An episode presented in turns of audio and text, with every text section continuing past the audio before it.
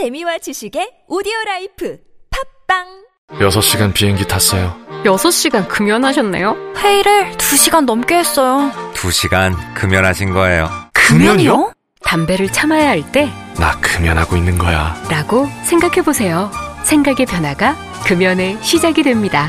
이렇게 참은 김에 이참에 금연. 보건복지부.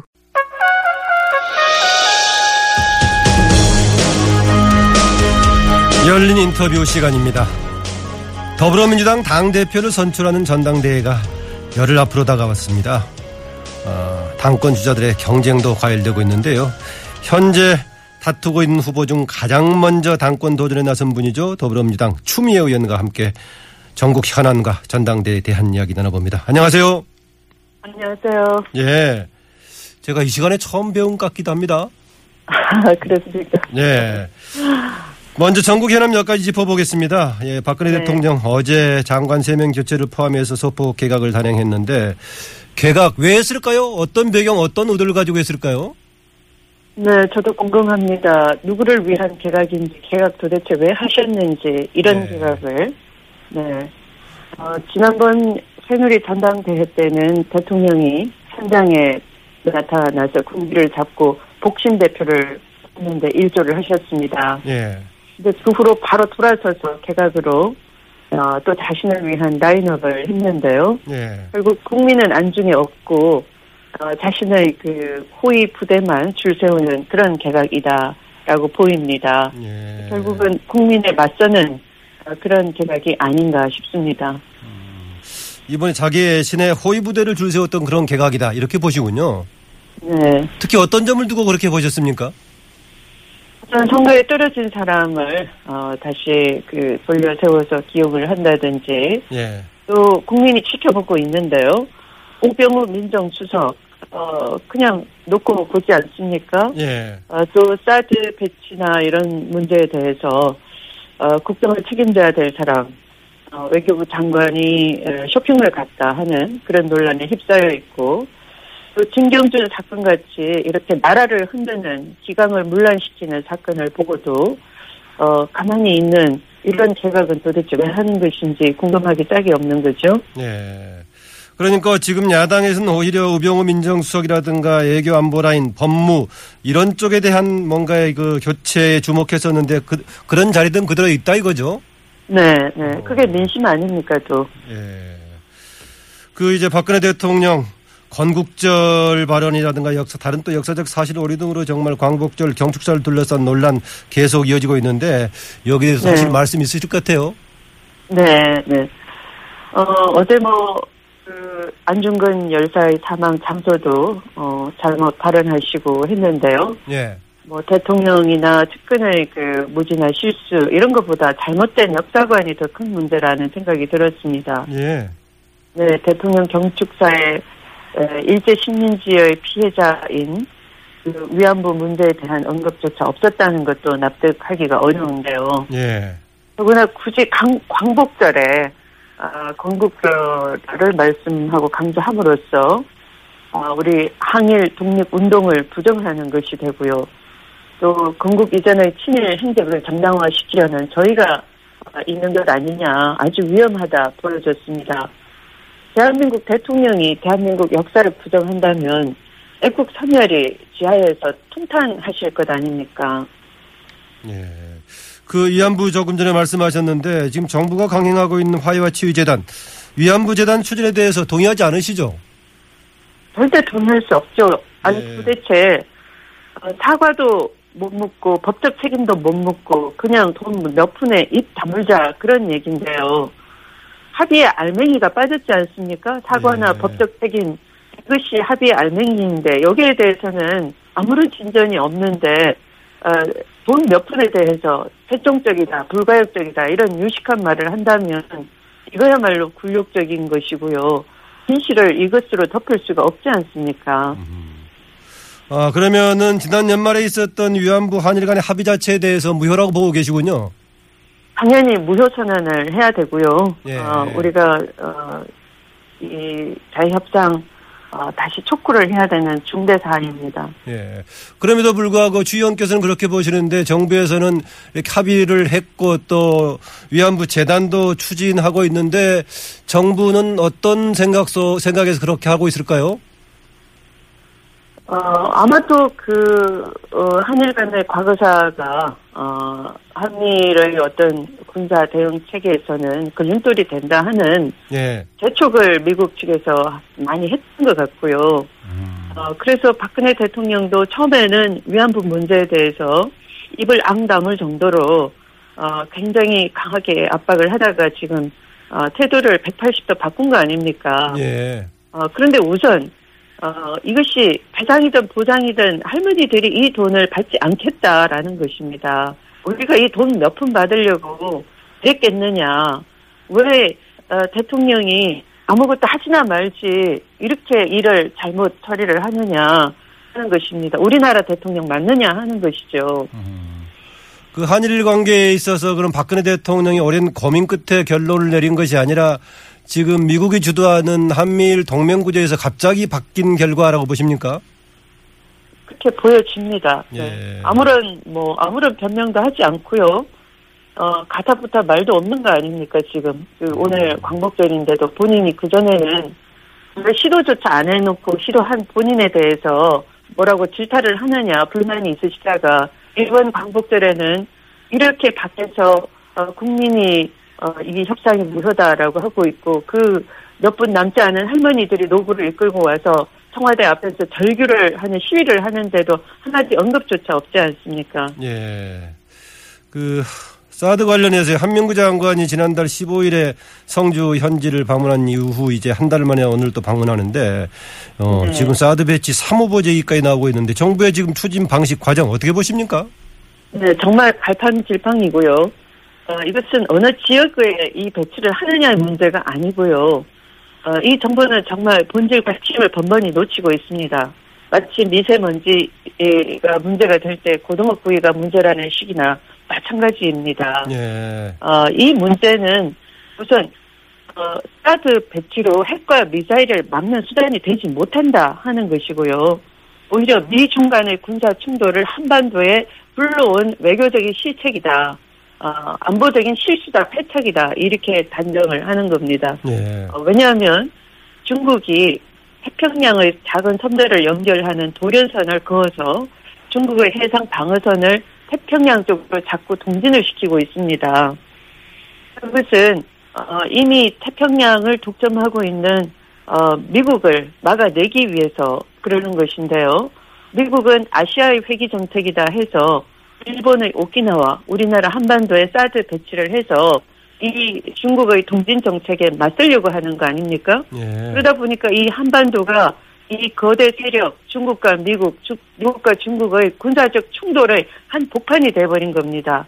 그걸 왜 눈 감고 불러들이느냐 하는 거죠. 제 말씀은. 그래서 현- 이것은 예. 그러면 현 시점에서요. 네. 우리는 어떻게 하는 게 좋겠습니까? 아직 시간이 있습니다. 그래서 이것은 어, 아마도 저는 다음 차기 정부는 힐러리 클린턴 정부가 될 거라고 보는 것이고요. 예. 힐러리 클린턴 정부 아래에서는 이 대중 관계에 대한 이 국무부적인 그 관리 이런 것들이 어떻게 돼야 되는지 방향성이 있습니다. 예. 그래서 우리가 이것을 집요하게 어, 양대 세력의 군사 충돌을 조기에 촉발시키는 이런 일을 해서는 안 된다 하는 우리의 안보 위기를 설명하고 그것을 외교적 노력으로 돌파하는 노력을 지금 해야 되는 것이고요. 예. 더불어민주당은 어, 또 그런 노력을 해왔습니다. 핵 위기 음. 때 육자 회담 열어서 안보 위기, 핵 위기를 어, 외교 무대를 열어서 이해를 구해서 어, 조정과 협조 속에서 돌파를 해냈듯이 이 문제도 우리에게 맡겨주면 그렇게 대금표를 시켜내겠습니다. 그래서 임무교대, 정권교체가 필요하다 이겁니다. 아하. 아직도 시간적인 여유가 있고 우리의 또 정부도 바뀔 수 있고 미국에도 지금 조만간 새 정부가 들어서기 때문에 뭔가 또 네. 다른 전환의 계기가 있을 수 있겠다 이렇게 보고 있군요. 네, 네. 네. 어, 8월 임시국회 얘기해보죠. 지금 이제 추경처리하고 함께 구조조정 관련 청문회 개최가 지금 예정이 돼 있는데 청문회에 출석할 핵심 3인방 증인 채택을 둘러싸고 논란이 되고 있는데 여당에서는 반대하고 있어요. 왜 이 세 사람 지금 얘기되고 있는 것이 최경환 의원 또 안정범 수석 또 홍기택 전 회장을 얘기하는 거죠. 네. 왜세 사람이 반드시 채택이 돼야 되는 겁니까? 우선 이분들이 어 사실 정상적인 그런 국정 수기 과정을 거치지 않고 거의 실세로서 이분들이 전국적인 책임자 아닙니까? 예. 이 막대한 4조 원이 넘는 혈세가 들어갔는데 어 이런 그 대우조선 해양의 지원 결정에 태권당과 사장이 아닌 청와대가 개입했다고 하는 것 이 자체가 문제가 되는 거니까 그러면 그런 힘을 작용한 사람들을 불러서 이, 이 잘못된 결정을 어떤 경위를 했는지 국회가 밝혀내야 하는 것이죠. 예. 어, 그래서 이세 분은 반드시 어, 정원대에 써야 된다 하는 것입니다. 어, 정권 차원의 유착관계, 비리가 없었는지 이 국민적 의혹에 대한 답변을 해야 되는 거죠. 그 더불어민주당 얘기해보죠. 당내 얘기 좀 해보죠. 그, 네. 보니까 더불어민주당에 지금 강령을 이번에 뭐 조정 또 이제 다시 정리 과정이 있던데 노동자란 그 단어가 한 군데 어디 삭제된 거를 두고, 어, 추미 의원 특히 상당히 강하게 반발하던데 왜 그러십니까? 네. 어, 사실 우리 당은 지난 2012년에, 어, 우리 당과 한국노총 시민사회 세력이 통합이 돼서, 어, 그때부터 시민사회의 시민과, 어, 한국노총의 노동, 노동을, 어, 권익 향상을 위해서, 어, 함께, 에, 우리가 정강정책을 끌고 나가자. 어, 그래서, 어, 이분들이 당의 대의원과 정책당원으로 들어와 계십니다. 어, 그래서 가, 이, 이 분들이 우리 당의 주요 어떤 정책을 뒷받침하는 분들이고, 또 이 당에 1천만 명이 어, 넘는 비정규직 노동자가 있고요. 예. 또 1,700만 노동자의 절반이 넘는데 그분들이 한 달에 150만 원도 안 되는 평균 급여로 힘들게 살아가고 있습니다. 이렇게 민생을 개선하려고 하는 정당에서 어, 민생을 주체를 빼버리면 누구를 위한 정치를 한다는 것입니까? 예. 그 이미 들어있는 시민이라는 개념의 노동자가 들어있고 노동자의 권익 관련해서는 동일 노동 동일 임금 원칙 등 혹시 내용상으로는 오히려 노동자의 입장을 강화했다라는 식으로 해명을 하던데요. 네. 어, 그러나 이 강령에서는 일단, 어, 누구를 위한 정당인가, 정당의 에, 주요 정책, 어, 대상과 또 주인공을, 주체를 밝혀야지 되는 것이죠. 주어 빼고, 목적어 빼고, 다른 정책을 넣었다고 해서 해명이 되는 건 아니죠. 예. 여기에 대해서 정확한 구체적인 지적은 아닌 것 같지만 김정인 지금 비대위 대표는 뭔가 어, 노동자 단어를 둘러싼 논란에 대해서 조금 마땅해하지 않은 안- 마땅치 않은 그런 표정 같던데요. 뭐, 어, 지금 전당대회를 앞두고 선심성, 선명성 정책을 한다라고 오해를 하시는 것 같은데요. 예. 이 당이 하루아침에 급조된 정당이 아니고요. 어, 제가 한들 그냥 하루아침에 명성을 들고 와서 정치를 그냥 하겠다 하는 사람이 아니고, 예. 어, 줄기차게 선명성을 가지고, 정체성을 가지고 정치를 해온 사람이고요. 어, 그래서 이 문제를 짚지 않을 수가 없는 것이죠. 그게 이제 그랬을 때 당의 정체성의 방향은 국민의 지지 세력을 포함한 국민 다수를 겨냥해서 해야 되는 거 아니겠습니까? 혹시 네, 그러, 그러 니까 1,700만 근로자가 국민 다수 속에 포함이 되시죠. 예, 예. 네. 그 다른 얘기입니다. 새누리당의 호남 출신 당 대표가 선출이 됐는데 언론에서는 이제 이것이 어, 더불어민주당 당권 경쟁에도 영향을 주는 거 아니냐라는 것인데 영향이 있을 것 같습니까? 그렇지는 않을 것 같고요. 예. 후보들끼리 이제 그 의미 부여를 자꾸 하는 것 같습니다만 호남에 대한 오해가 좀 있으신 것 같습니다. 어, 호남은 호남 연고주의 에, 또는 속 좁은 출생 지역주의 가치기를 싫어하고 거부해 왔습니다. 예. 어, 누가 호남 정신을 이어가고 실천하느냐, 또 호- 그런 실천을 통해서 호남이 신뢰감을 가질 수 있는 사람이 누구냐, 라는 것을 묻고 있는 겁니다. 거기에 대해 줄기차게 답변하고 노력하는 정치인에 대해서 호남은 응답을 하는 것입니다. 그래도 또그 추 의원께서도 일차원적으로 나도 호남의 며느리다 이런 얘기도 하시던데요. 아, 이제 호남의 아들을 얘기하시니까 저도 못지않게 네. 어, 호적이 호남인 호남 며느리입니다. 애교를 떠는 겁니다. 애교 차원에서 하신 거다. 예. 네. 예. 국민의당과의 연대 불가론을 주, 주장하시던가요? 그렇지 않습니다. 그런 어. 거는 어, 지지층이 겹치니까 더불어민주당에서 떠나가신 분들이 국민의당의 지지자들이신데 예. 어, 저는 어, 이 더불어민주당이 그 주춧돌이 뽑아졌다 호남에서 이렇게 음. 판단하고 있고 그 주춧돌을 새로 튼튼하게 잘 박지 않으면 외연 확대도 어렵다 이렇게 주장을 하고요. 예. 어, 그래서 어, 호남에 대해서 자꾸 필패론을 각인시키고 못난이 정당으로 찍어내리는 타 후보들이 있지만 예. 저는 오히려 자신감을 주고 열패감을 극복하고 이 집안을 화목과 우위로 더 다지겠다. 그 지지층 좌절하고 실망하신 지지층 돌아오시라 이렇게 포용하는 어, 그런 주장을 계속하고 있습니다. 예.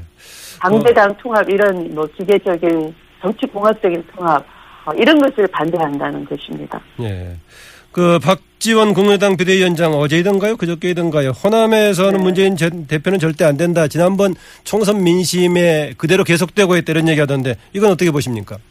네, 우선 어, 박지원 전 원내대표님은 어, 그 큰 정치인 아닙니까? 예. 아 그러면 일단 분열시키고 나가셨으면 어 그냥 뭐 집 나간 아들처럼 어그 집을 망해라 망해라 뭐 이러실 게 아니고 좀 덕담을 하셨으면 저는 좋겠습니다. 그래야지만 네, 호남에서도 어 안심을 할 수 있고요.